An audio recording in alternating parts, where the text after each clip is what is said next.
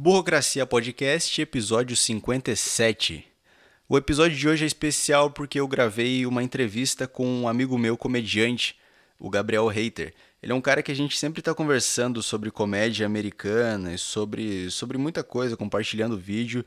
E é um cara que eu gosto bastante. O papo ficou bem legal e confere aí. No começo, nos primeiros minutos, aí a gente ficou conversando sobre urologista, mas a entrevista veio logo a seguir. confere aí pra você entender o que eu falei.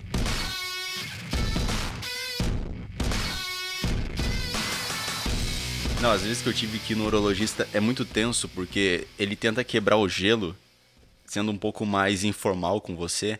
Aí ele fala: Então, o que aconteceu com o pinto? Sabe? Como se isso fosse suficiente para criar uma ligação entre eu e ele para ficar tudo bem, para ele pegar no meu pau, sabe? A última vez que eu fui, é, ele me perguntou: Mas o que, que você faz aqui tão novo? Deu, cara, DST, né? Óbvio. não, não, não foi assim. Mas ele, ele perguntou, ele perguntou exatamente isso. O que, que você faz aqui? E eu falei, cara, tô com, com, com umas coceiras aí. Faz parte de ser jovem, velho. De onde é que tu tirou a conclusão que jovem não tem que ir no urologista porque é jovem, cara? Você tá maluco? É... A gente que faz as maiores cagadas, tá ligado? Cara, mas se parar pra pensar, esse cara é um, é um pedófilo em potencial, né? Porque ele viu a sua idade um pro... ele viu na sua idade um problema ali. Pode ser também, né? Ele... Pode ser, de repente ele tem tipo uma delação premiada, assim, tipo, cara, me fala quem é o velho que tá te comendo, tá ligado? É. tipo, ah, cara, você tá sendo molestado? Pode falar para mim aqui, eu tenho uma hotline aqui, ó, 0800, é, é, pinto de velho nunca mais. tem uma salinha do lado que você faz a denúncia, né? Tá a polícia na salinha do lado. Vai na sala do lado ali, eles vão resolver seu problema. É o urologista e a delegacia, um do lado do outro. Mas sabe o que, que eu vi que é, que é trend agora em, em Hollywood? Os caras estão fazendo. É, como é que se diz? É, é rejuvenescimento do saco. Caralho. Os caras, tipo, dão uma esticada, encurtam, tá ligado? Uhum. Aí tu tá lá, tu é o Brad Pitt com 60, mas teu saco tá de 20 aninhos, tá ligado? Caralho. Pô. Reju... É, isso aí é trend, mano. É trend. Ah, mas tem mulher que gosta do, do saco ah, batendo eu... na bunda, né? não sei, mano. Não sei, mano, não sei. Nunca entrei, nunca entrei nesses detalhes, assim, que, e eu acho que o meu não tá, não tá nessa altura ainda para ter uma experiência, uma opinião própria sobre isso. Cara, sabe que eu só sei disso. Mas tu sabe que eu... eu... Eu só sei desse negócio porque quando eu era criança, é, meu pai não gostava que eu ficasse em casa, né, jogando videogame o dia inteiro. E ele tinha, tipo, uma, uma empresa que vendia é, é, fruta para São Paulo. E ele me mandava lá para ajudar os caras a carregar os caminhões de, com caixa, sabe? E eu ficava o dia inteiro ouvindo os caras falar Sim. merda, sabe? E aí um dia, eu acho que um cara viu o outro mijando e ele viu que o saco do cara era muito caído, tá ligado? E começaram a zoar ele. não, não. E, não, e, come... e tá zoaram o cara. Você tá mentindo pra mim, você tá inventando isso aí. É verdade essa porra, cara. não, primeiro, por que o cara precisa tirar o saco pra mijar, né?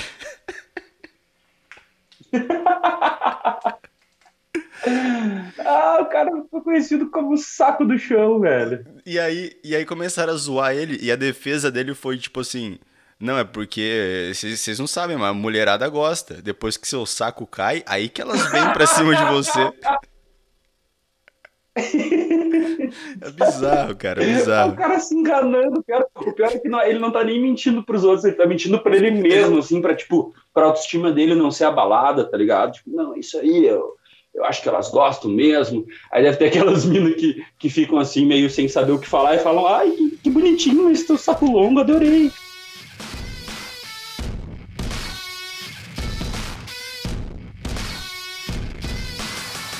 Quando eu te conheci aqui em Sorocaba, no, no complexo, eu, foi, foi engraçado isso, cara, porque eu tava, eu tava sem esperança nenhuma com o stand-up e tal, com as pessoas, sobre conver, conversar com as pessoas sobre stand-up e tal. Eu ia falar com os caras, tentar, tipo, mostrar para eles Luis C.K., mostrar alguma coisa assim, tipo, os caras viam, sei lá, o cara é comediante, meu, o cara é comediante, ele vê 30 segundos de Luis C.K. e falar, ah, não, mas é gringo, não é igual o nosso aqui, é diferente. Ah, vá merda, cara. E aí eu soltei. Não, tem pra... outras desculpas piores ainda, eu acho, sabe? Do tipo, só, só dando um adendo rapidinho. Os caras falam, ah, mas eu tenho que ler a legenda, eu não consigo ver o acting do cara, e eu acabo não, não, não gostando. E eu falo, cara, tu não tem que gostar, isso aqui é trabalho, é tipo tu ler um, um, um artigo de Harvard, velho. Tu, tu é. quer só ler o artigo da Unip e tu, tu acha que Harvard é ruim, tá ligado? Então, tipo, cara, isso aqui não é mais é, entretenimento para ti, isso aqui é profissão, tu quer ser comediante, então vai estudar os caras foda, vai estudar os caras de Harvard, né? E os caras não, não aceitam essa ideia, né, mano? É, e foi isso que fez a gente meio que ficar amigo, né, no começo lá. 2000 e... Eu nem lembro que ano foi. Foi, mano, eu tava... Eu tava na mesma, na mesma pegada que tu até te falei aqui lá em Sorocaba. Falei, mano, lá em São Paulo eu tento falar com os caras sobre Bill Burr, sobre Bill Hicks, ninguém sabe quem são os caras. E aí, eu, é, é, nesse, nesse dia lá em Sorocaba, eu fui com a, com a Marina Castilho e com a Giovana Fagundes, né? Sim. E aí, porra, era, teria, teria que ter sido, acho que o mínimo da minha parte é, é ter assistido o show delas para depois poder dar um feedback, mas a gente começou a conversar ali e eu falei, caralho, tem gente que gosta desses caras também, e acho que foi um dos primeiros que eu conheci, assim, que, que, que eu vi que também tinha interesse num negócio mais, mais é, é, do nível mais alto, né, que é onde é o, é o berço do stand-up.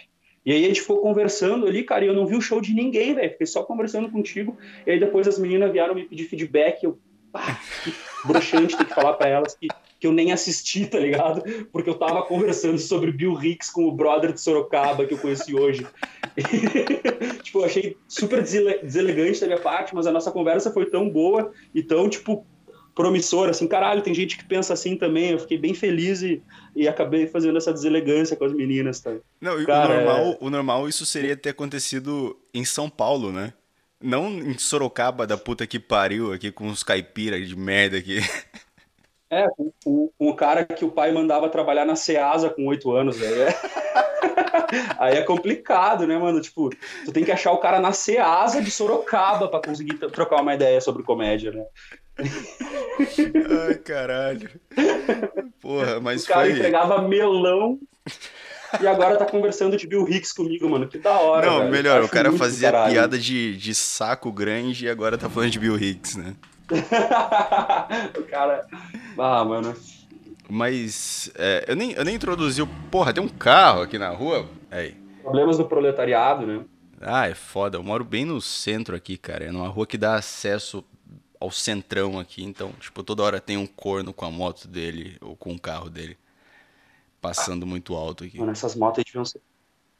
Devia ser, tipo, legalizado snipers, tá ligado? Tipo, tu vê uma moto dessas passando, velho Sério, todo mundo devia ter, tipo, autorização para tirar, tá ligado? Qualquer um, velho, qualquer um. Porque, mano, tu consegue ouvir a moto a quatro quadras de distância, velho. Sim. Tipo, é um negócio.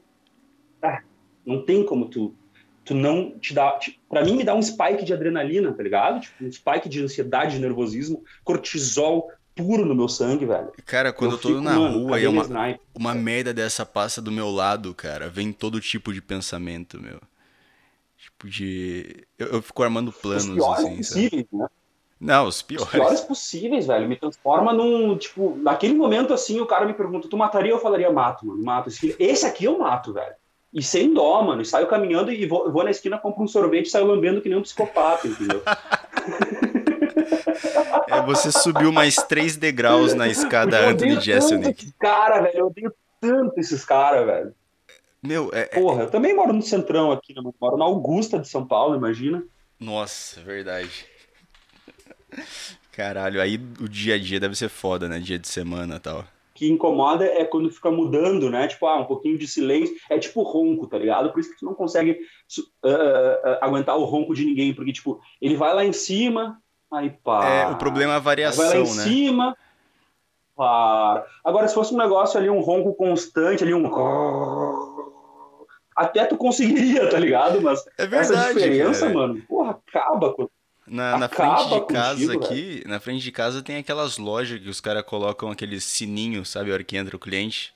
É tipo um, sei lá, um pipi, sabe?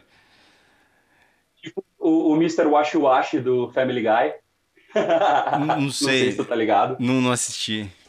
O, o, o asiático que tem uma lavanderia no Family Guy, todo mundo que entra na lavanderia dele dá um pipi, pipi. Daí o Peter vai lá e começa, tipo, passar a mão, pipi, pipi, pipi, e aí o, o, asiático expulsa ele com uma vassoura. Mas é Family Guy. Cara, conta, conta um pouco. You como... get out my store! You, you get out now! Get out my store now!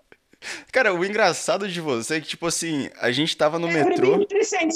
A gente tava no metrô em São Paulo, indo pro. A gente tava umas três vezes no metrô indo pro, pro Open, e aí do nada você começa a mandar umas frases em inglês, ou de comediante, ou de série. É muito engraçado isso, cara. Eu nunca vi ninguém fazendo isso. Ai, ai. Mano, eu morei, eu morei quatro anos no, no exterior, velho. Eu vou te dizer que muitas vezes eu me pego pensando em inglês, mano. Até a maioria das vezes, porque, tipo, eu consumo muita coisa em inglês, eu deixo meu, meu, meu computador em inglês, eu deixo meu celular em inglês, tudo para tentar ficar com o inglês mais afiado possível. Porque, porra, né? Português eu nunca vou esquecer, entendeu? É, é. minha língua nativa.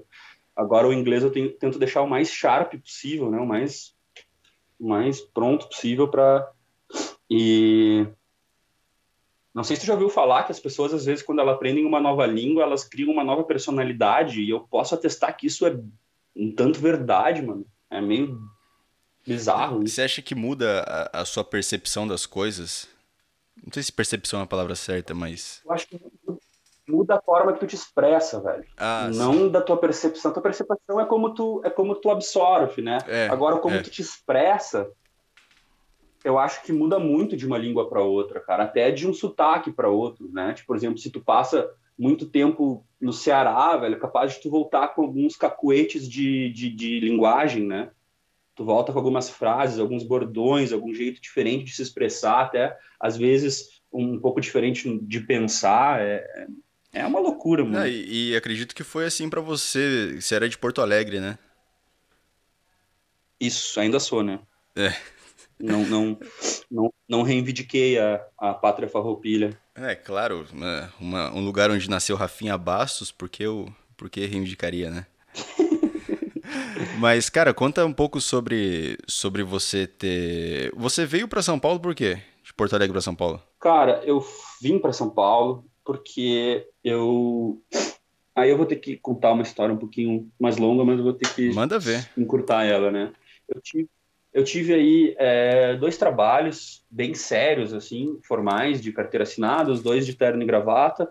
Um eu trabalhava numa empresa americana, onde eu era agente de carga de comércio exterior, então eu lidava com atendimento ao cliente e, e, e logística de exportação, né, documentação, etc. Eu, eu levava a carga de um ponto A para um ponto B, e tive um, um crescimento pessoal e profissional muito legal nessa empresa, e aí eu acabei me destacando para os olhos de, um cliente lá de uma indústria e eles me chamaram para ser comercial dessa indústria, né?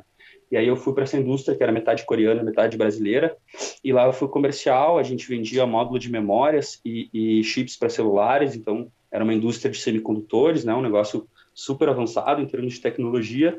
E eu tive um começo difícil porque tecnicamente para tu aprender o que é um módulo de memória, tu conversar com pessoas que já estão no mercado há 10, 20 anos é muito complicado, porque o cara te pede especificações do módulo e, e, e coisas que hoje eu nem mais lembro, entende? Então foi, foi um, uns primeiros seis meses foram difíceis ali, só que depois eu consegui me adaptar e consegui comecei a vender bem. Só que aí veio isso aí estava ali 2014, 2015. Só que aí veio a crise da Dilma e a empresa que eu estava, ela entrou num, num, num loop tão negativo financeiro que ela estava sem dinheiro para comprar matéria-prima da Coreia do Sul. Então, é, é, nos últimos três meses de trabalho que eu tive lá, foi tipo atendendo o telefone, explicando por que que, por que, que a empresa não estava entregando os módulos que os caras tinham comprado. Então, imagina, não tem produto, não tem matéria-prima, para que que tu vai ter um departamento de vendas? Pum, cortou todo mundo de vendas, ficou só meu gerente, né? Aí, cara, é, eu comecei a, a, a trabalhar com um amigo meu é, mais conhecido, assim, a gente virou mais amigo depois que a gente começou a trabalhar junto, a gente já se conhecia desde a infância, e aí a gente meio que fez uma sociedade onde mais ou menos ele botava a estrutura, o dinheiro e, e, e os outros funcionários, e eu, é, eu entrava, digamos, com, com a mão de obra, né? Eu virei comercial, era uma empresa de, de, de software para salão de beleza, gerenciamento e promoções, E aí que veio o ponto onde eu queria chegar. Eu dei um gás, assim, cara, nessa empresa. Eu trabalhei tanto, cara. Eu consegui tanto salão de beleza para aquele aplicativo. Eu tava, tipo, com o um mapa inteiro de Porto Alegre, o market share alto e tal, não sei o quê. Mas a gente teve umas desavenças de estratégia que a gente estava tomando, é, eu e esse outro amigo. Ele resolveu ir para um lado de crescimento exponencial sem faturamento que era o, o aplicativo de promoções para salão de beleza, que ia conseguir muitos clientes e tal, tal, tal, só que não dava um centavo para a empresa. E eu queria que ele fizesse, né? Eu achava que a estratégia certa era a gente fazer um sistema de gestão onde a gente pudesse comprar uma mensalidade, aí a gente ia ter um faturamento, assim a gente ia poder mostrar essa empresa para um investidor, e aí vinha, sei lá, uma, uma Unilever, uma, uma empresa grande, e comprava ela. Bom, resumindo a história, o cara bateu o pé na, na estratégia dele, e no final mais ou menos deu o que eu tinha a leitura que eu tinha dado, né? É, nenhum investidor queria investir porque não tinha faturamento na empresa, né? Tipo, ninguém quer botar dinheiro é, é num negócio que é, é não está dando lucro agora e também não é a, a, melhor solução do mundo um aplicativo de promoções.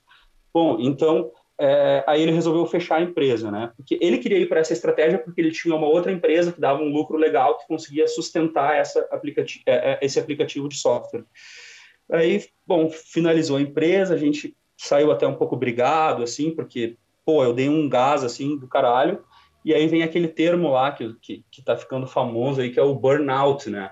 Que quando Sim. tá esgotado de trabalho, assim, de, num level que, tipo, mano, tu não consegue fazer mais nada. Mas então, nesse, tipo, nesse, nessa disso, época você consumia alguma coisa de comédia? Se eu consumia, sim, consumia, e, e depois a gente pode até voltar pro assunto do que, que, do que, que me fez é, é, me apaixonar pela comédia, que eu consigo lembrar exatamente, e, e se quiser até anotar aí para puxar esse assunto depois. Tô anotando agora. E tem a ver com o Louis C.K.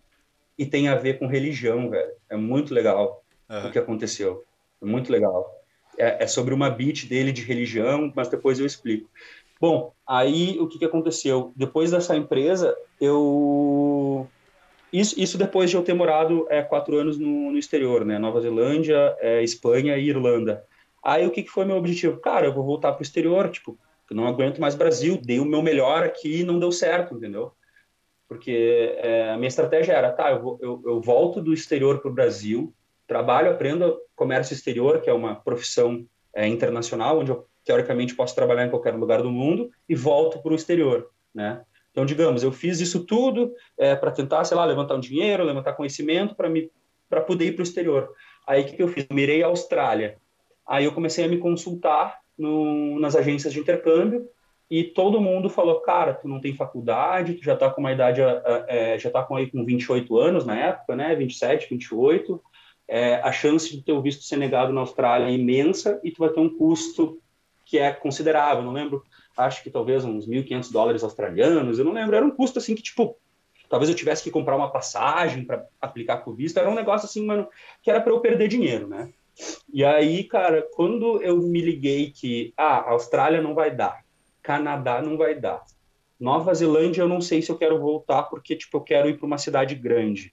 Uh, e quando eu comecei a ver assim que minhas opções estavam tipo, cara, eu vou ter que ficar no Brasil ou ir para uma indiada, não sei se tem esse termo aqui em São Paulo, que é tu fazer um negócio meio passar perrengue, tá ligado? Ah, sei.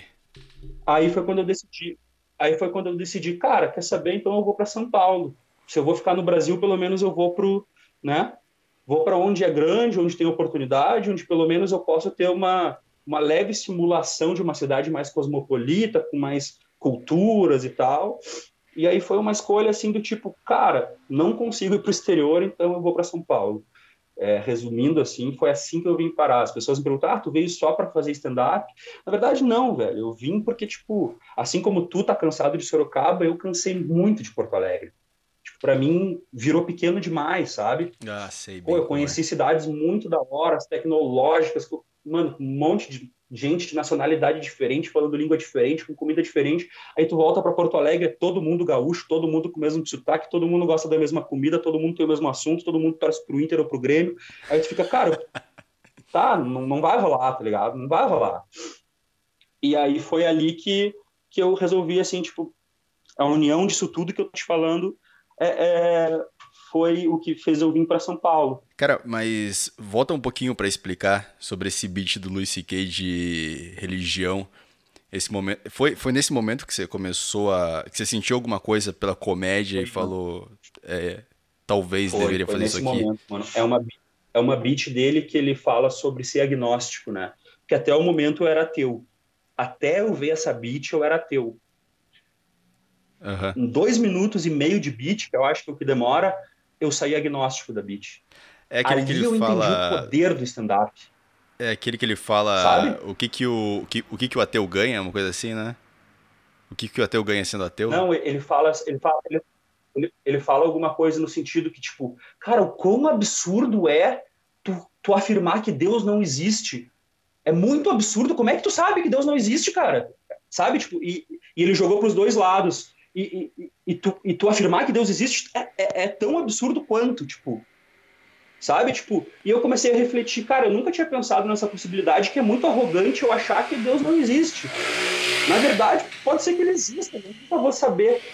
E ele me fez rir e, me, e mudou meu jeito de pensar em dois minutos e meio, velho.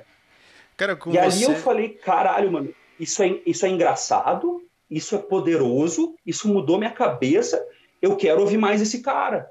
Com você aconteceu Ali que eu me apaixonei que... stand-up Eu gostava comigo. de Rafinha Bastos e Danilo Gentili, achava da hora, dava risada, mas o Louis C.K. foi o cara, assim, que, tipo, mano, o cara roubou o meu coração, assim, sabe? Tipo, ele sequestrou, assim, falou, mano, agora eu te, eu te arranjei um vício, agora tu vai ser viciado em comédia, porque eu, eu experimentei uma droga muito boa ali naquele vídeo, entendeu? Sim, eu lembro que eu, eu, eu não sei se foi a mesma coisa que aconteceu comigo, mas eu já gostava de stand-up, mas eu só via, tipo, Patrick Maia e o Rafinha Bastos no YouTube. Aí um dia eu vi o Bill Hicks e o Doug Stanhope. E o meu primeiro pensamento, assim, tipo, assistindo aquilo foi... É, é possível falar dessas coisas? Sabe? É possível falar disso de forma engraçada? Tipo... E, e foi naquele ponto que me pegou. Com você foi tipo isso, esse negócio de, tipo, é possível falar dessas coisas? Não, para mim foi mais o sentido do, do comediante que eles chamam de preacher, né? Ah, que é o ah, tá. pregador. Uhum. É, o, é, o cara, é o cara que, mano, ele prega uma palavra e tu sai do stand-up dele de cabeça mudada, entendeu? É, é, foi o, o, o a, até hoje, mano, eu, eu tenho preferências por comediantes uh, pregadores, né, preachers eu acho que eles são é, fascinantes, velho. Eu acho que eles são hipnotizantes. São os caras, assim, mano, que estão. Eles estão distribuindo o intelecto deles de uma forma é, fantástica, com humor. E estão te falando um bagulho com profundidade, sabe?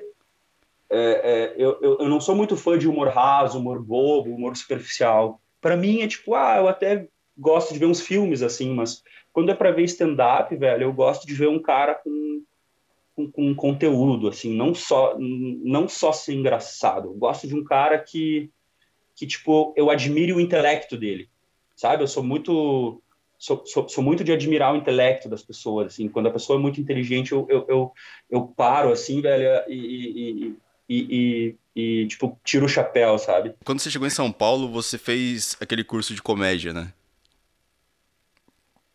Fiz porque eu sou um cara muito. Como é que eu posso dizer, velho? Eu tem pessoas que acham que eu sou muito extrovertida, tem pessoas que acham que eu sou introvertido. Nem eu sei se eu sou extrovertido ou introvertido, mas tipo, o que, que todas as pessoas mais sensatas fariam? Ah, vou lá no Instagram do Murilo Couto, tipo, quem seja, velho, eu vou perguntar, ah, sou comediante e, e quero fazer stand-up e, e, tipo, até alguém responder. Eu fui o cara que, tipo, mano, eu eu quero comprar um, um espaço, assim, então, tipo, eu quero comprar esse network, eu não quero ter que fazer ele a partir de mendigagem ou de... Só que era uma visão errada minha da época, eu podia ter feito e teria sido muito mais barato e, e rápido, entende? Então, tipo, eu me forcei a pagar um curso para, tipo, entrar de cabeça no, no mundo da comédia. E também teve um pouco de daquela pressão dos pais, tipo, ah, então tu tá indo para São Paulo, tu vai querer fazer stand-up, não tem um curso para tu fazer. E foi um pouco assim do tipo de, de dar um conforto para meus pais que, tipo, tá, pelo menos ele sei lá, para meus pais podem significar alguma coisa a mais eu estar tá fazendo um curso, mas para mim eu sabia que era tipo, eu só tava ali para pegar um neto, que conhecer um pessoal e, e me engajar mais rápido, sabe? Uhum. E pelo que, eu, pelo que eu conheço dos cursos de stand-up, eles não são lá aquelas coisas. E como que era a sua cabeça fazendo esse curso, tipo, você com uma cabeça que já tinha consumido comédia, é, tipo, já, já, já, tinha um conhecimento amplo de comédia, como que era o, o, convívio ali na, no curso? Não sei nem como que é um curso de comédia, de stand-up. A minha experiência foi a seguinte, eu tinha uma expectativa que era a expectativa X, e demorou muito tempo para cair a ficha que essa expectativa o professor não ia entregar. É, o que eu queria era o seguinte: eu quero que esse cara me ensine a escrever uma piada. Eu estava preocupado com texto, estrutura de texto. Eu queria saber, é, é, tipo, quando você não sabe de uma coisa, quando uma coisa é, uma, é um mistério para você, como, como para nós ainda é, é, é, é, como que eu faço uma piada. Eu estava atrás dessa pergunta, entendeu? Só que eu cheguei lá e tinha muita coisa de ah, é, postura de palco, é, é, jogos de improviso, é, muita coisa que não era como se escrever uma piada. Então eu fui me frustrando, me frustrando porque eu achava, ah, daqui a pouco vai acontecer, daqui a pouco ele vai falar sobre isso, daqui a pouco ele vai me ensinar a fazer uma piada, daqui a pouco e nunca vinha, nunca vinha, nunca vinha, nunca vinha, nunca vinha. E, e, e, aí, tanto que acho que nas últimas quatro semanas eu, eu, eu, praticamente não fui, eu fui totalmente de pau mole, assim, e, e, e cara, mas o, o, problema é que eu criei uma expectativa, e daí não tem nada a ver com o professor, o professor ministra o curso que ele quer, da pauta que ele quiser, é, acho que na época ele poderia ter sido um pouco mais claro em termos de cronograma, porque era tudo tipo, ah, na aula que vem tu vai saber o que é a aula que vem, sabe? Tipo, ah, tá. não, não, tinha uma, um cronograma, assim, ah, esse mês a gente vai aprender isso, esse mês a gente vai fazer aquilo. Uhum. Não, era tipo, mano, vem na aula que vem. É, tá é o tempo, é o tempo para ele montar a aula, né? É, não, nem quero entrar nesse tipo de detalhe, mas. tô brincando, cara, tô brincando. A expectativa era X, o, o professor não sabia que a minha expectativa era X, então ele não estava interessado em me entregar aquela expectativa X, ele nem sabia que eu queria expectativa X, então eu prefiro isentar ele da culpa, sabe? Então, tipo. É, até cara, porque, até porque ele eu... conhece a maioria do stand-up, né? Tipo, a maioria da galera que tá fazendo, que não é o seu caso. Tipo. É, e também teve um problema, assim, que digamos assim, que antes de fazer o curso, eu fui um cara que, tipo, procurei me informar, li alguns livros, é, entendi como é que né, como é que os americanos pensavam. Então, tipo, digamos assim que, tipo, para mim teria sido mais interessante eu fazer uma classe intermediária, talvez, assim, em termos de da minha expectativa, né, de novo, não que né, que eu me ache intermediário ou não é que eu estou me botando acima de ninguém, mas como eu já tinha tido algumas noções mais básicas, é, é, eu entendi que eu entrei numa galera que, que, que, o professor precisava explicar umas coisas muito mais básicas que eles poderiam ter lido antes, sabe? Mas ah, ninguém entendi. tinha lido, então é, eu acho que a, a, experiência não foi das mais legais para mim, mas justamente porque eu acho que eu estava em outra pegada uh, em relação à turma, sabe? Eu estava com outras expectativas, eu estava tanto que a maioria dos meus colegas, é, não digo a maioria, mas muita gente ali que estava na turma gostou do curso e elogia até hoje, indica. É, é, eu, por exemplo, se eu souber que a expectativa do cara é parecida com o que o professor tem a lecionar, eu vou indicar também, sabe? Uhum. Agora, para minha expectativa, eu não faria de novo. Então, o seu, o seu estilo não surgiu dentro do curso? O seu estilo de fazer stand-up que eu conheço? De one-liner, bem próximo de Anthony Jeselnik? Não, eu... Cara, as coisas que eu tirei proveito do curso foram muito mais, eu acho que ele ele ensina uma parte de linguagem corporal assim interessante, sabe? Tipo, ah, como tu entrar no palco, qual é os impactos de tu entrar de cara fechada, o impacto de tu entrar. É, é, ele ensinou bastante coisa de, de, linguagem corporal e eu acho que isso, que não te falei, ele, ele trabalhou muito ao redor do, do, do, do que, que é escrever um texto, estruturar um texto, fazer uma piada. Ele trabalhou muito ao redor disso e não focou em escrever uma piada, né? Porque depois, quando tu termina o texto, tu entende qual é a lógica dele. A lógica dele é o seguinte: é no final do curso, ele te entrega de 5 a 7 minutos de texto. Aí o que, que acontece? Se tu quer mais 5 a 7 minutos, tu repete o curso. Esse é o, é o modelo de negócio, pelo menos que eu entendi da minha leitura, é esse. Ele não quer te ensinar a fazer um texto, ele quer que toda vez que tu precise de um texto novo, tu repita o curso. Ah, entendi. E para mim isso não serve, entendeu? Uhum. Eu quero saber fazer um texto, não quero depender de um curso para entregar mais cinco minutos ou sete minutos. Então ele tem um modelo de negócio que para muita gente serve, para muita gente é, é, confortável, do tipo, cara, beleza, vou criar cinco minutos em seis meses, seis meses, nos próximos seis meses eu faço curso de novo e falo de um outro assunto, e quando vem eu tenho 30 minutos, e para muita gente isso é um modelo de negócio viável, aceito e, e interessante para mim, particularmente, do que eu quero conquistar, que é que é, é eu ter a habilidade de escrever meus textos, é eu saber o, o que, que, é engraçado, o que, que não é, eu ter um, né, eu trabalhar em mim mesmo, não quero depender de um terceiro para, não quero um roteirista, não, eu quero, cara, eu quero que seja eu, entendeu? Entendi. E o seu, o seu estilo, a sua forma de, de se expressar no palco, de onde veio isso? Do Greg Dean, do livro uh, Stand Comedy, Step, Step by Step Stand Up Comedy, alguma coisa assim. Autor Greg Dean, ele inclusive foi autor do Jeselnik. E ele foi o primeiro cara que que no momento que eu li o livro dele, cara, o livro dele é tão claro e, e absurdamente esclarecedor, acho que eu fui redundante agora, que é impossível tu sair dessa leitura sem entender o porquê que uma one-liner é engraçada. O cara realmente quebrou o, o, o, ele sabe explicar exatamente o porquê das coisas e então o que que acontece?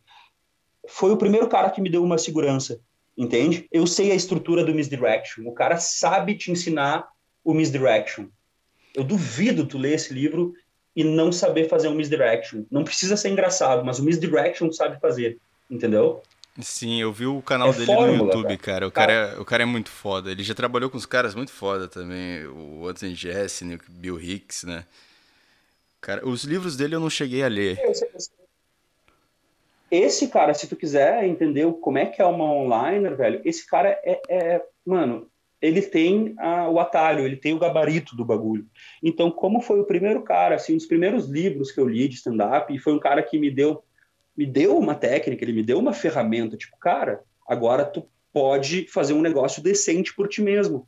Em vez de ficar lá que nem os comediantes que não estudam e, e, acham que tem um textão engraçado porque contaram uma vez e alguém riu, e o cara fica lá martelando, martelando, martelando, martelando e não sabe por quê e não tá entendendo eu preferi do tipo, cara, eu vou tentar me segurar em alguma coisa que eu que eu entenda. Eu não quero fazer um negócio no escuro, eu não quero fazer uma piada e não entender por que, que ela foi engraçada. E, e, então o meu estilo veio muito porque a primeira segurança que eu tive no stand-up foi através desse desse autor do Greg Dean, né? Então é, é, foi uma coisa assim, cara, eu entendi o que, que ele quer me dizer e eu consigo praticar isso aqui. E como que foi seu, seu, os seus primeiros momentos, assim, na, na cena de comédia de São Paulo? Tipo, você teve amigos que teve amigos que você fez no curso, assim, que você levou pra, tipo, levou pra, levei pra vida esses amigos? Ou você foi conhecendo a galera em noite de open mic? Porque quando eu te conheci, você conhecia uma galera, você conhece uma galera em São Paulo.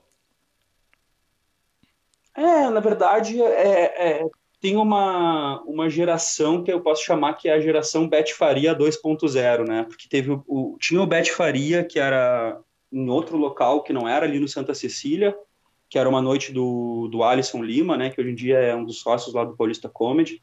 Ele tinha uma noite lá e eu peguei a época onde ele, ele, ele levou essa noite que é será que o Bet Faria, será que a Bet Faria para o Santa Cecília, né? Ali, tipo, tinha uma galerinha que toda sexta falava, mano, dia de Bet Faria, entendeu? E a gente, mano, ficava ali fora, conversava e tal. Muitas dessas pessoas que dessa geraçãozinha ali, daquele momento ali, daquela fatia de tempo, é, não fazem mais stand-up e, e, e, tal. Tanto que a gente esboçou um grupo de comédia de Open e, e deixa eu ver, era cinco pessoas e hoje em dia é, só três ainda querem fazer comédia, né? Dois é, completamente desistiram, né? Mas voltando ao assunto, é, quando eu comecei a fazer o curso, eu não, não cheguei a me enturmar, assim, de ficar amigo direto de ninguém da, da, da aula. Mas aí o que, que aconteceu? O Fábio Lins, que era o professor do curso, ele me indicou o, o Alisson Lima e eu entrei no grupo de WhatsApp do, do Bet Faria, né? E lá eu fui bem sincerão e falei: Ó, oh, pessoal, tudo bom? Eu sou de Porto Alegre, estou chegando aqui há pouco tempo e não conheço nada, e blá blá blá. sabe? Tipo, meio que falando, bah, será que alguém pilha dar um rolê e me apresentar, alguma coisa? E aí teve só uma pessoa, velho, uma pessoa que respondeu, veio no privado e abriu, tipo, a, a, a, abriu estendeu a mão, assim, para para me chamar. Ele falou: Ah, cara, eu vou num show hoje lá no, no, Beverly Hills. Se tu quiser colar, a gente troca uma ideia. Um cara que foi super gente fina, que é o Greg Moreira, né? Que hoje é, o, é um dos sócios do Pico. E, e desde lá, tipo, eu vi nele algo diferente, porque ele foi o único daquele grupo que se prestou a me mandar uma mensagem no privado, tipo, de tentar me dar umas boas-vindas para a cena de São Paulo, por mais que ele nem fosse nada da cena, que ele tivesse também recém entrando, ele foi um cara assim que tipo me mostrou que, que ele já ali ele me mostrou já que ele já era um cara diferente, porque quando tu bota ali num grupo que tem 150 pessoas e somente uma te, te responde, é, é, é realmente tipo quase assustador, tá ligado? Uhum. É quase assustador o quão nem aí aquela outra galera é, tava, digamos assim. Você então, me tem dois pensamentos, foi, tipo... né? Tipo, ou esse cara ele é muito gente boa, ou ele é aqueles caras estranhos, tá ligado? Tá ligado aqueles caras que, Sim, que não tem que barreira? É carente de amigos e, e, É, te entendi, te entendi, te é. entendi. Mas o, o Greg, no final, era um cara, tipo, que também estava procurando uma galera, sabe? Era um cara Foda. que também estava procurando uns amigos e, e, e, acho que não, não tinha firmado ainda com ninguém. Então, ele estendeu a mão ali para mim, aí ele falou, ah, vou lá no Beverly. Eu fui no Beverly, ele fez uma apresentação, acho que fez até uns 10 minutos, assim, tipo, foi legal, os caras elogiaram ele até, por mais que ele tivesse bem cru, assim, eram os primeiros meses de stand-up dele, se não me engano. E, cara, ali a gente já começou a trocar uma ideia, e ali a gente já começou a ir pro Bet Faria. Aí teve dois amigos do curso que começaram a frequentar junto. Aí teve uma aula do curso que, que uma, a, a Marina Castilho levou o, o Lucão. Ah, a Marina é uma, uma boa amiga minha da época do curso. Ela levou o, o Lucas Otávio no curso. O, o Lucas Otávio só foi ali para alguma aula experimental e depois nunca mais voltou mas mesmo assim a gente achou ele da hora e tipo a gente viu ele no bet, começou a conversar mais. Aí o grupinho ficou ali do, do daquele pessoalzinho que ia no Bet Faria na sexta-feira. Então foi ali que se, se, criou meu primeiro primeiro primeiro network assim, né, os primeiros amigos da comédia assim, até antes do, do curso, eu diria. E teve quando quando eu fui aí para São Paulo, tipo, ficar uns dias na sua casa aí incomodando você. É, teve. Pô, foi um prazer, velho. Porra, cara, valeu por, por, me, por me acolher aí, foi muito legal. Foi da hora, cara. Tipo, eu, hora. eu voltei pra cá, cara. Eu, eu nem sabia porque eu tava voltando pra cá. Tipo, pô, tem que ficar em São Paulo. Eu vi no teu olho isso aí, mano. Eu vi no teu olho um, um olho do tipo Sabe quando tu vê no filme que o, o, alguém tá levando o filho embora da mãe, a mãe tem um olhar assim, tipo, me dá meu filho de volta, era tipo tu em São Paulo, tá ligado? tá ligado? Era tipo tu olhando para São Paulo, assim, e, tipo, não, eu quero ficar com meu filho. E tipo, eu via no teu olhar, assim, mano, um olhar de desespero com, com uma risada nervosa um, um, balanço de cabeça, assim, do tipo, mano, o que que tá acontecendo? Eu não tô acreditando que eu tô tendo que ir embora daqui, porque, tipo, foi da hora, tu chegou ali, eu te apresentei pra galera, a galera te recebeu super bem, tu fez show, tu fez uns três shows seguidos, e daí tu ficou, mano, o que que eu tô fazendo em Sorocaba, velho? Cara, foi inclusive... nítido pra mim, assim, o teu desespero de estar tá indo embora, velho. Teve uma, teve uma outra vez que eu fui para São Paulo e aí eu tive que passar aí na sua casa para pegar, eu acho que era um tripé para gravar à noite. Você não ia, você não ia estar no show nesse dia, mas eu tinha que pegar o tripé pro pros caras gravarem. E aí eu cheguei lá, tipo, eu acho que eu tava inteiro de jeans, eu tava de calça jeans e jaqueta jeans. Aí você falou assim, ah, parece um indiano. parece um indiano que veio tentar a vida nos Estados Unidos. Pegou a roupa ah, não, do pai. Não, é, é, um, é, um, indiano nativo dos Estados Unidos, não é um indiano da Índia. Ah, é tá. É, é, um, é um indiano nativo, mano. Caralho. A gente lembra daquele cara que falou: olha ali o Sérgio Moro. O Sérgio velho. Moro. A gente não conseguia parar de rir. A gente não conseguia parar de olhar para ti e ver a imagem do Sérgio Moro no teu rosto, velho. Cara, eu ri tanto aquele dia daquela piada, velho. Aquele cara lá meu, a noite inteira os caras ficaram me chamando de Sérgio Moro, velho. foi divertido pra caralho, velho. Eu não sei o que tinha de Sérgio Moro em mim, cara. Eu não sei o que, que Até hoje eu não sei o que, que era o cabelo. Eu acho que era o cabelo, cara. Era o rosto meio quadrado, um cabelo parecido. Sei lá, mano. Mas a, acho que a tua jaquetinha, não sei, mano. Mas sei que na hora foi muito engraçado. Cara, e aí teve aquela. A, as noites que eu participei, essa que eu disse, da, da vez que fui pegar o tripé, foi o Capivara Comedy, que era sua noite com mais uma galera, né? Sim. E dessa trajetória, desses primeiros Opens que você fez até o Capivara, o que, que aconteceu no meio para o Capivara vir a acontecer, sabe? Para você ter uma noite que você produz com mais uns caras em São Paulo? Ah, cansado de estar tá no circuito open, de, de ser, ser de fora e, e só conhecer gente da comédia e ter a obrigação de levar público. Então, tipo, para mim era simplesmente inviável me enquadrar no circuito open por uma questão logística. Ou eu tinha que gastar dinheiro ou eu tinha que levar convidado e não tinha nenhum dos dois. Então, tipo, eu falei, cara, eu vou criar uma moeda de troca. Eu vou, vou abrir minha noite, vou abrir espaço para os outros e aí, consequentemente, eu, eu posso tentar ganhar um espaço, né? É uma coisa bem comum na comédia, assim, né? O pessoal faz para tentar é, é, ganhar algum tipo de moeda de troca em outros shows. Mas o Capivara é uma, é uma experiência um pouco triste até, cara, porque nem, nem posso entrar em detalhes aqui, porque teve, teve alguns, algumas atitudes aí de outras pessoas que foram bem graves, assim, e, e, e absolutamente acabaram com a nossa credibilidade com o dono do bar.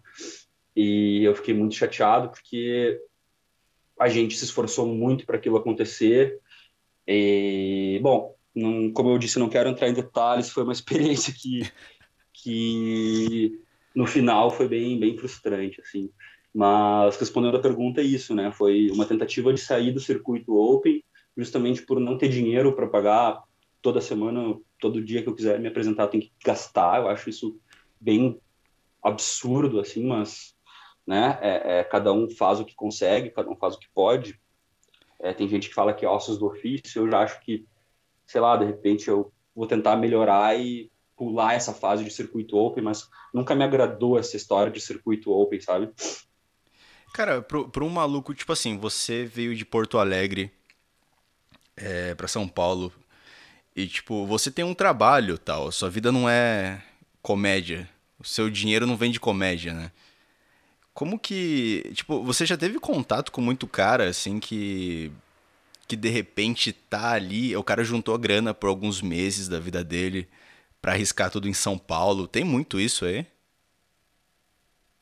Cara, eu conheci o eu acho que é Tonho de Bertioga, de uma praia aí do, do litoral paulista, que ele me contou, eu conheci ele num testamento aquele show lá que o pessoal lá do, do Radioativos e mais um pessoal faz lá segunda-feira no, no Willy William, puta de um show, uma puta de uma produção. É, é, e ele falou isso, cara, que ele vendeu carro e não sei mais o que. Acho que ele veio para São Paulo com uns 20 mil, 30 mil, e quando ele viu seis meses depois, ele não tinha mais um real.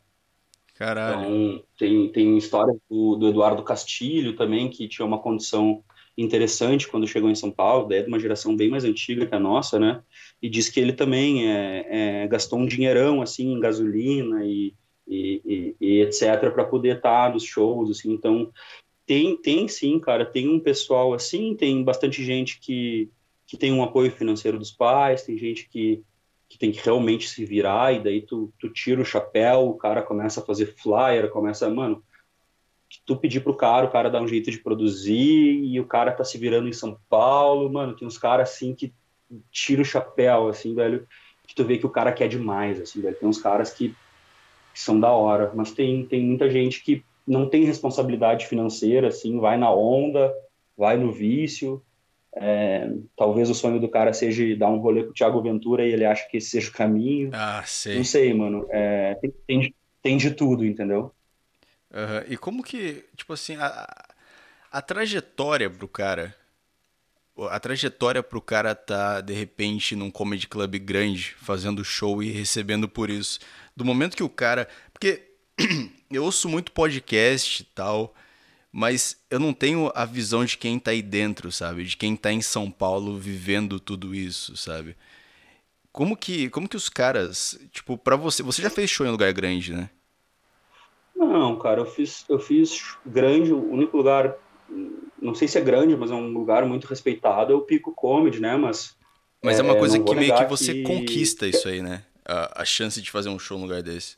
Cara, eu, eu posso te dizer que, no meu caso, como eu comentei aqui anteriormente, eu fiz uma amizade com o Greg Moreira muito antes dele pensar, então, comedy, muito antes dele ser um ter a, a, a, a relevância que ele tem na comédia e, e também ser amigo do pessoal ali que abre de vez em quando e tal e estar tá perto do Greg para ele conhecer meu trabalho e, e, claro, não vou negar que, que ser amigo do Greg foi foi diferente nesse sentido, né? Eu sou muito amigo do Lucas Otávio também, que fazia na época que eu fui que eu fui fazer show, eu fiz três ou quatro shows no Pico, assim, e, e até o pessoal uh, uh, me elogiou, assim, foi, foi, foi interessante, assim, não, eu, eu, foi engraçado, só um adendo que, que era uma noite onde estava um pouco desfalcada de elenco principal e o Luiz França acabou sendo headliner, né, digamos assim, não que, que isso seja demérito, ele é um puta de um comediante.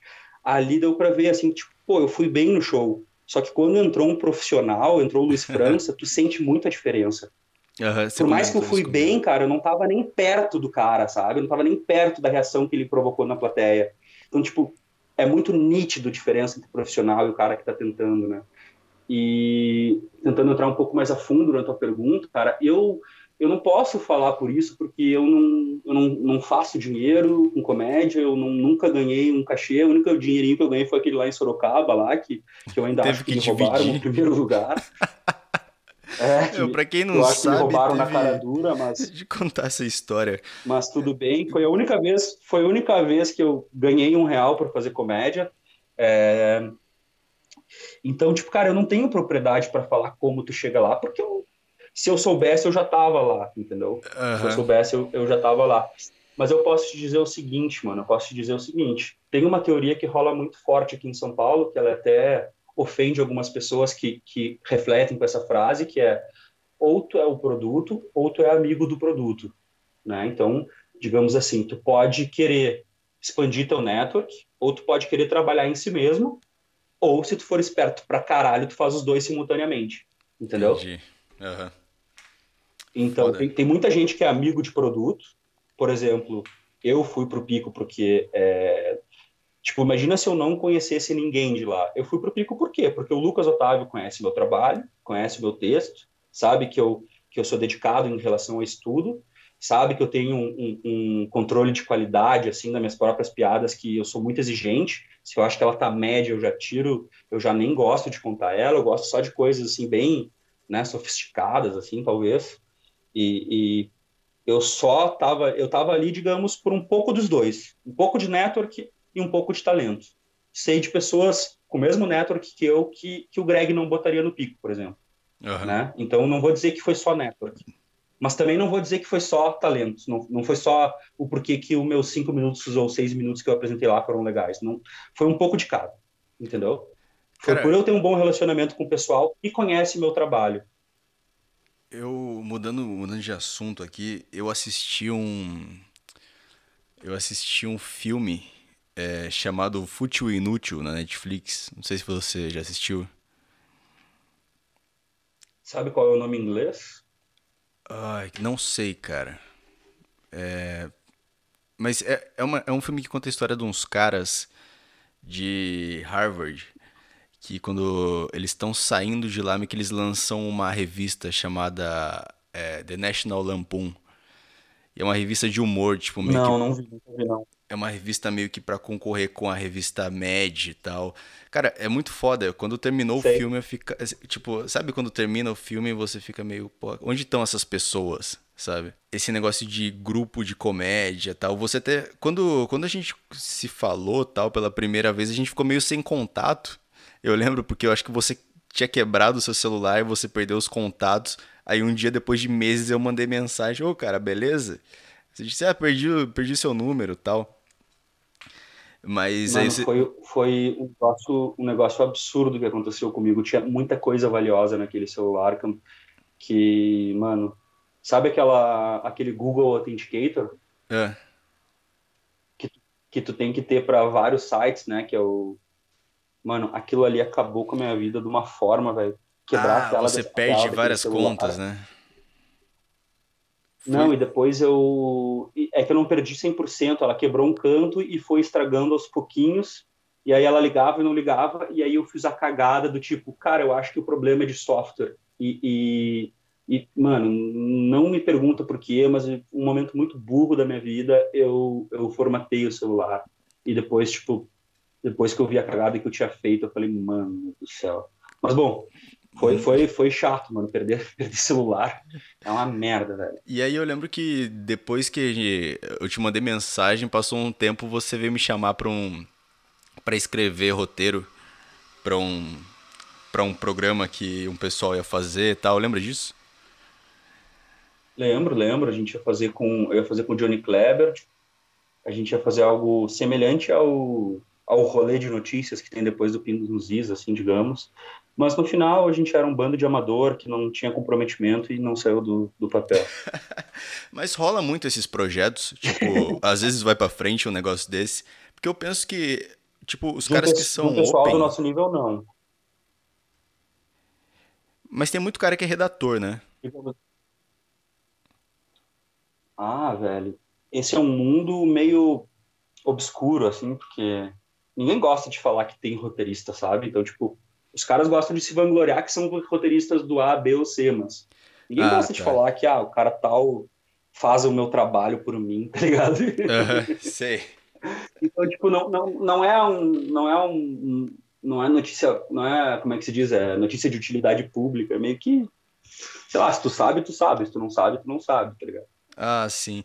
Então, Eu- mas não necessariamente de roteirista quem pra. escreve. Como? Eu não sei muito como é que funciona esse mundo de roteiristas e de, de- de- dessas coisas mais paralelas à comédia, sabe? Eu conheço mais open mic mesmo. Ah, sim. Não, mas quando eu digo roteirista, nem roteirista pra, pra comediante, sabe? É roteirista de programa, comediante que escreve pra programa. Isso acontece, tipo, Cara, eu- eu- tipo no, no Saturday Night Live dos Estados Unidos lá. Tipo, rola isso aqui, tem muito esse negócio aqui. Tipo, roteirista, comediante e tal, o cara conseguiu um, um trampo porque é um bom roteirista, porque é um bom comediante, ele conseguiu um trampo bom como roteirista num programa foda.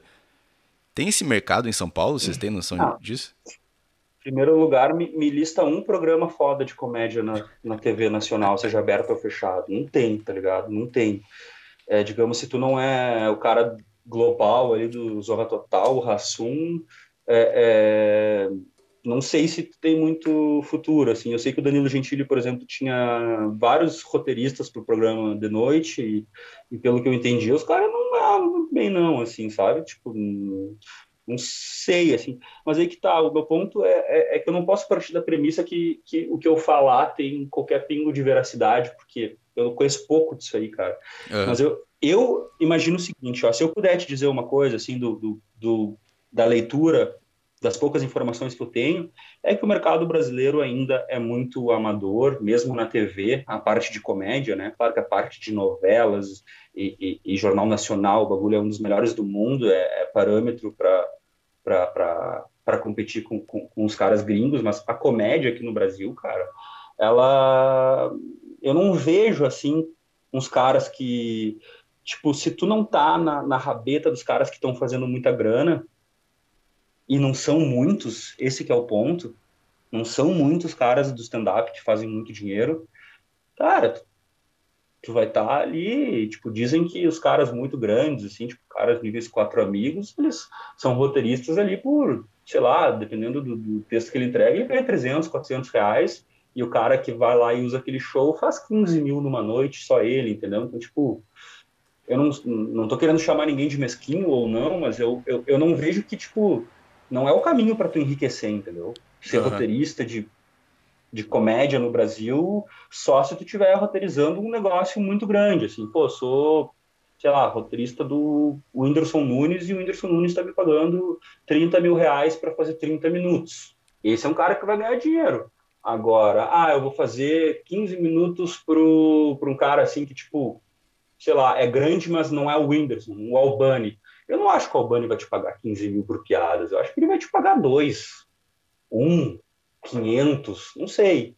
Eu não vejo que, não, não acho que tem muita gente com muito poder aquisitivo. Deve ter uns 5, 6, 7 que podem estar tá erguendo a galera. E aí tu tem lá, ah, projeto mais é, sketch ou, ou, ou sitcom, que aí eu vou te dizer que eu não entendo nada, mas eu acho que também, sei lá, para mim, o que, que é sitcom brasileiro? É, é, como é que é aquele lá que era da Multishow? Vai que cola, eu acho, né? Vai uhum. que cola.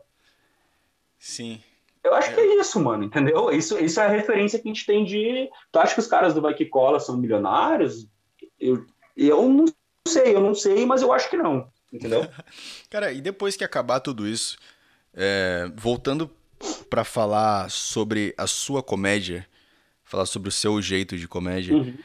Uh, depois que acabar tudo isso de pandemia e voltar a ter show e tal, você acha que vai ter alguma diferença? Eu não tô nem falando de piada, tipo, ah, piada com, com coronavírus e tal, mas a sua forma de. a sua presença de palco, sei lá, a sua, a sua forma de se expressar, você acha que vai, vai, vai mudar tal? Por causa daquilo que você falou no começo do, do podcast? Eu acho que eu deveria tentar forçar isso aí, entendeu? Não ah. acho que a pandemia possa acionar nada assim nesse sentido, ou, ou tenha mudado minha cabeça, ou é, é, acho que possivelmente as pessoas que, que mais erram são as que mais amadurecem, né? Eu acho que na pandemia todo mundo está tendo pouquíssima oportunidade de errar, tá todo mundo em casa vendo Netflix, sei lá. Hum, não, não, não, não acho que a pandemia tenha alguma coisa a ver, digamos. Agora, quanto à logística de show, ah, vai ter menos mesas e, e a risada não vai ser tão volumosa e, e o pessoal vai estar de máscara, outro vai fazer show naqueles, naqueles drive-in de cara, né? Aqueles cinemas de, de, de estacionamento de carro eu, eu, eu acho que eu, eu, tento deixar o mundo externo muito fora assim da minha comédia sabe tipo eu tento, eu tento trabalhar um negócio muito interno assim não acho que para mim vai mudar mas eu tenho certeza que vai ser insuportável a quantidade de texto de coronavírus que a gente vai ter é. de comediante fazendo piada superficial aquilo que tipo é insuportável para mim que gosto que nem eu falei no começo do podcast, né, de, de comediantes preachers, né, do, do, cara pregador, o cara que te faz mudar de ideia, o cara que fala um bagulho profundo. E, e isso eu acho que o Brasil tem pouquíssimo, sabe? Tipo, nossa, não sei nem se tem, assim, deve ter talvez o Yuri Marçal, o Thiago Ventura às vezes tenta, assim, mas não é, não é a especialidade dele, assim, mas ele, não dá para dizer que ele não é, porque ele também tenta fazer uns textos assim. Então, acho que o Brasil ainda carece muito desse tipo de comediante. Espero que um dia eu consiga ser ele, né? Tipo, me diz um cara parecido com Bill Burr. Não tem, tá ligado? Não tem nenhum cara que faz uma comédia profunda no Brasil. Tem só o humor superficial, pastelão, que é o que a maioria da galera consome, né? Que é o que vende no Brasil. Né? Então, eu tento, tipo, me afastar do que é, é do que é natural para a comédia brasileira e tento seguir um outro caminho que é um caminho mais interno, assim, um caminho mais mais guiado assim pelo pela cultura americana de comédia. Né? Então, para mim, eu acho que não vai fazer diferença. É, é uma coisa muito de eu trabalhar esse desbloqueio de eu me soltar no palco do que qualquer coisa relacionada à, à pandemia.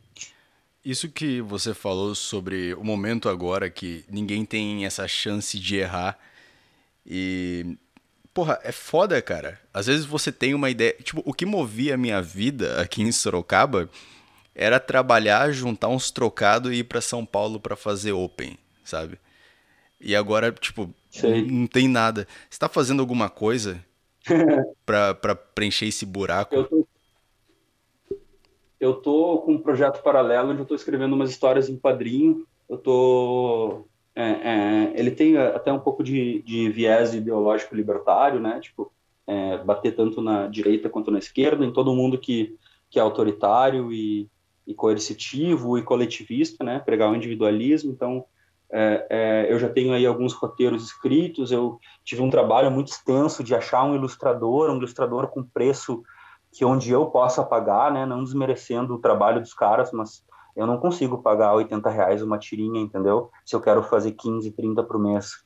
É, para mim é insustentável. Então, tipo, eu achei um cara com um trabalho legal, um preço, um preço que eu, eu achei, inclusive, barato e que eu posso pagar.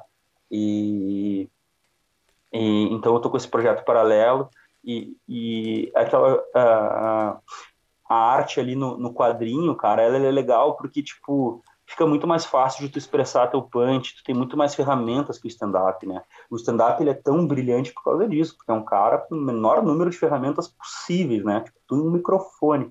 Agora, se eu posso colorir, se eu posso fazer uma expressão facial ali e errar e, e, e refazer e até chegar à versão final, ser é um negócio legal. Então, tipo, tem sido uma experiência bem legal, assim, é, é, mas eu não consegui, tipo, tem muitas coisas que eu quero fazer ali, tipo, ah, por exemplo, eu quero criar um nome, eu não decidi um nome para o Instagram, para a página. Então é, você não, não lançou nada ainda. personagens Oi? Você não lançou nada, da... as tirinhas não foram lançadas ainda. Tipo, não, você... na verdade eu só tenho duas ilustradas até hoje. Uma que o meu irmão fez, que acho que até eu cheguei a te mandar uma vez. Ah, sim. E tenho outra que foi o, te... foi o teste desse ilustrador é, é, que eu achei, é, que ficou muito bem em termos de ilustração, mas eu não, eu não consegui passar para ele ali é, só no roteiro, então é, a ideia que eu queria de humor. Então eu aprendi ali que eu tenho que, que, que passar uma premissa para ele. O roteiro sozinho ali não é o suficiente. E aí, aí veio um lado meu de procrastinar ali. Então, tipo, o que, que passou na minha cabeça? Tipo, putz, agora eu vou ter que pegar roteiro por roteiro, escrever uma premissa para ele, tentar explicar a minha ideia num parágrafo, para que ele consiga ilustrar isso de forma mais clara.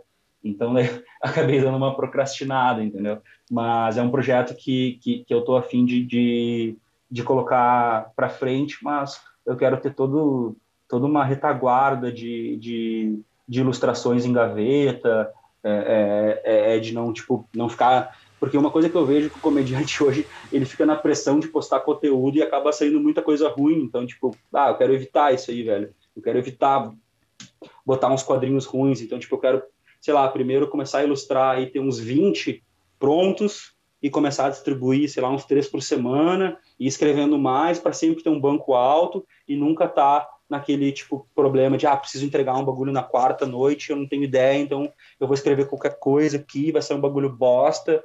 E tipo, eu sou muito é, é, muito crítico com o meu próprio trabalho, assim, então eu, e, e isso me trava muito porque é, é, que nem eu disse, as pessoas que mais amadurecem, mais evoluem são as que erram. E quando tu é muito muito chato com o teu próprio trabalho, julga muito, tu acaba te permitindo errar pouco, sabe? Então isso é um negócio até até para mim refletir e, e, tentar, digamos, me expor mais, né?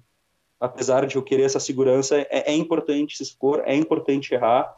Tu aprende muito mais com o erro, né? Então, às vezes tu vai aprender muito mais postando um quadrinho bosta do que se tu postar um quadrinho da hora e todo mundo te elogiar. Posta um quadrinho da hora, todo mundo te elogia, tu só, só sei lá, tem chance de tu entrar num salto alto e, e não aprender nada com essa lição. Foda, foda. O papo foi legal pra caralho. Bacana. Cara, passou uma hora que eu nem vi, meu. Pois é, mano. Foi é. muito da hora mesmo. Agora que eu vi aqui, tu falou, eu cliquei e deu uma hora e quinze, uma hora e dezessete, né? Alguma coisa assim. Porra, uma hora, e, uma hora e doze aqui. Certo, esse foi o Burocracia Podcast, episódio 57, com a participação do meu grande amigo Gabriel Reiter. Valeu, cara, por topar gravar aqui, foi, foi muito legal o papo, muito bacana. Tem alguma coisa para falar? Pô, eu que agradeço, cara, a oportunidade de estar de, de tá falando com teus, teus dois parentes que estão ouvindo hoje. E... eu nem vou falar para você, eu nem vou falar para você passar Instagram que ninguém vai seguir, cara. e, e, no Instagram também, se, se, se, seguirem, ele tá, tá, tá mais inativo que, que o pessoal solteiro na pandemia, velho. Tá foda. Mas é isso, cara. Valeu aí. Obrigadão, meu. Valeu, obrigado, cara. Um abraço aí, velho. Bom falar contigo. Isso aí.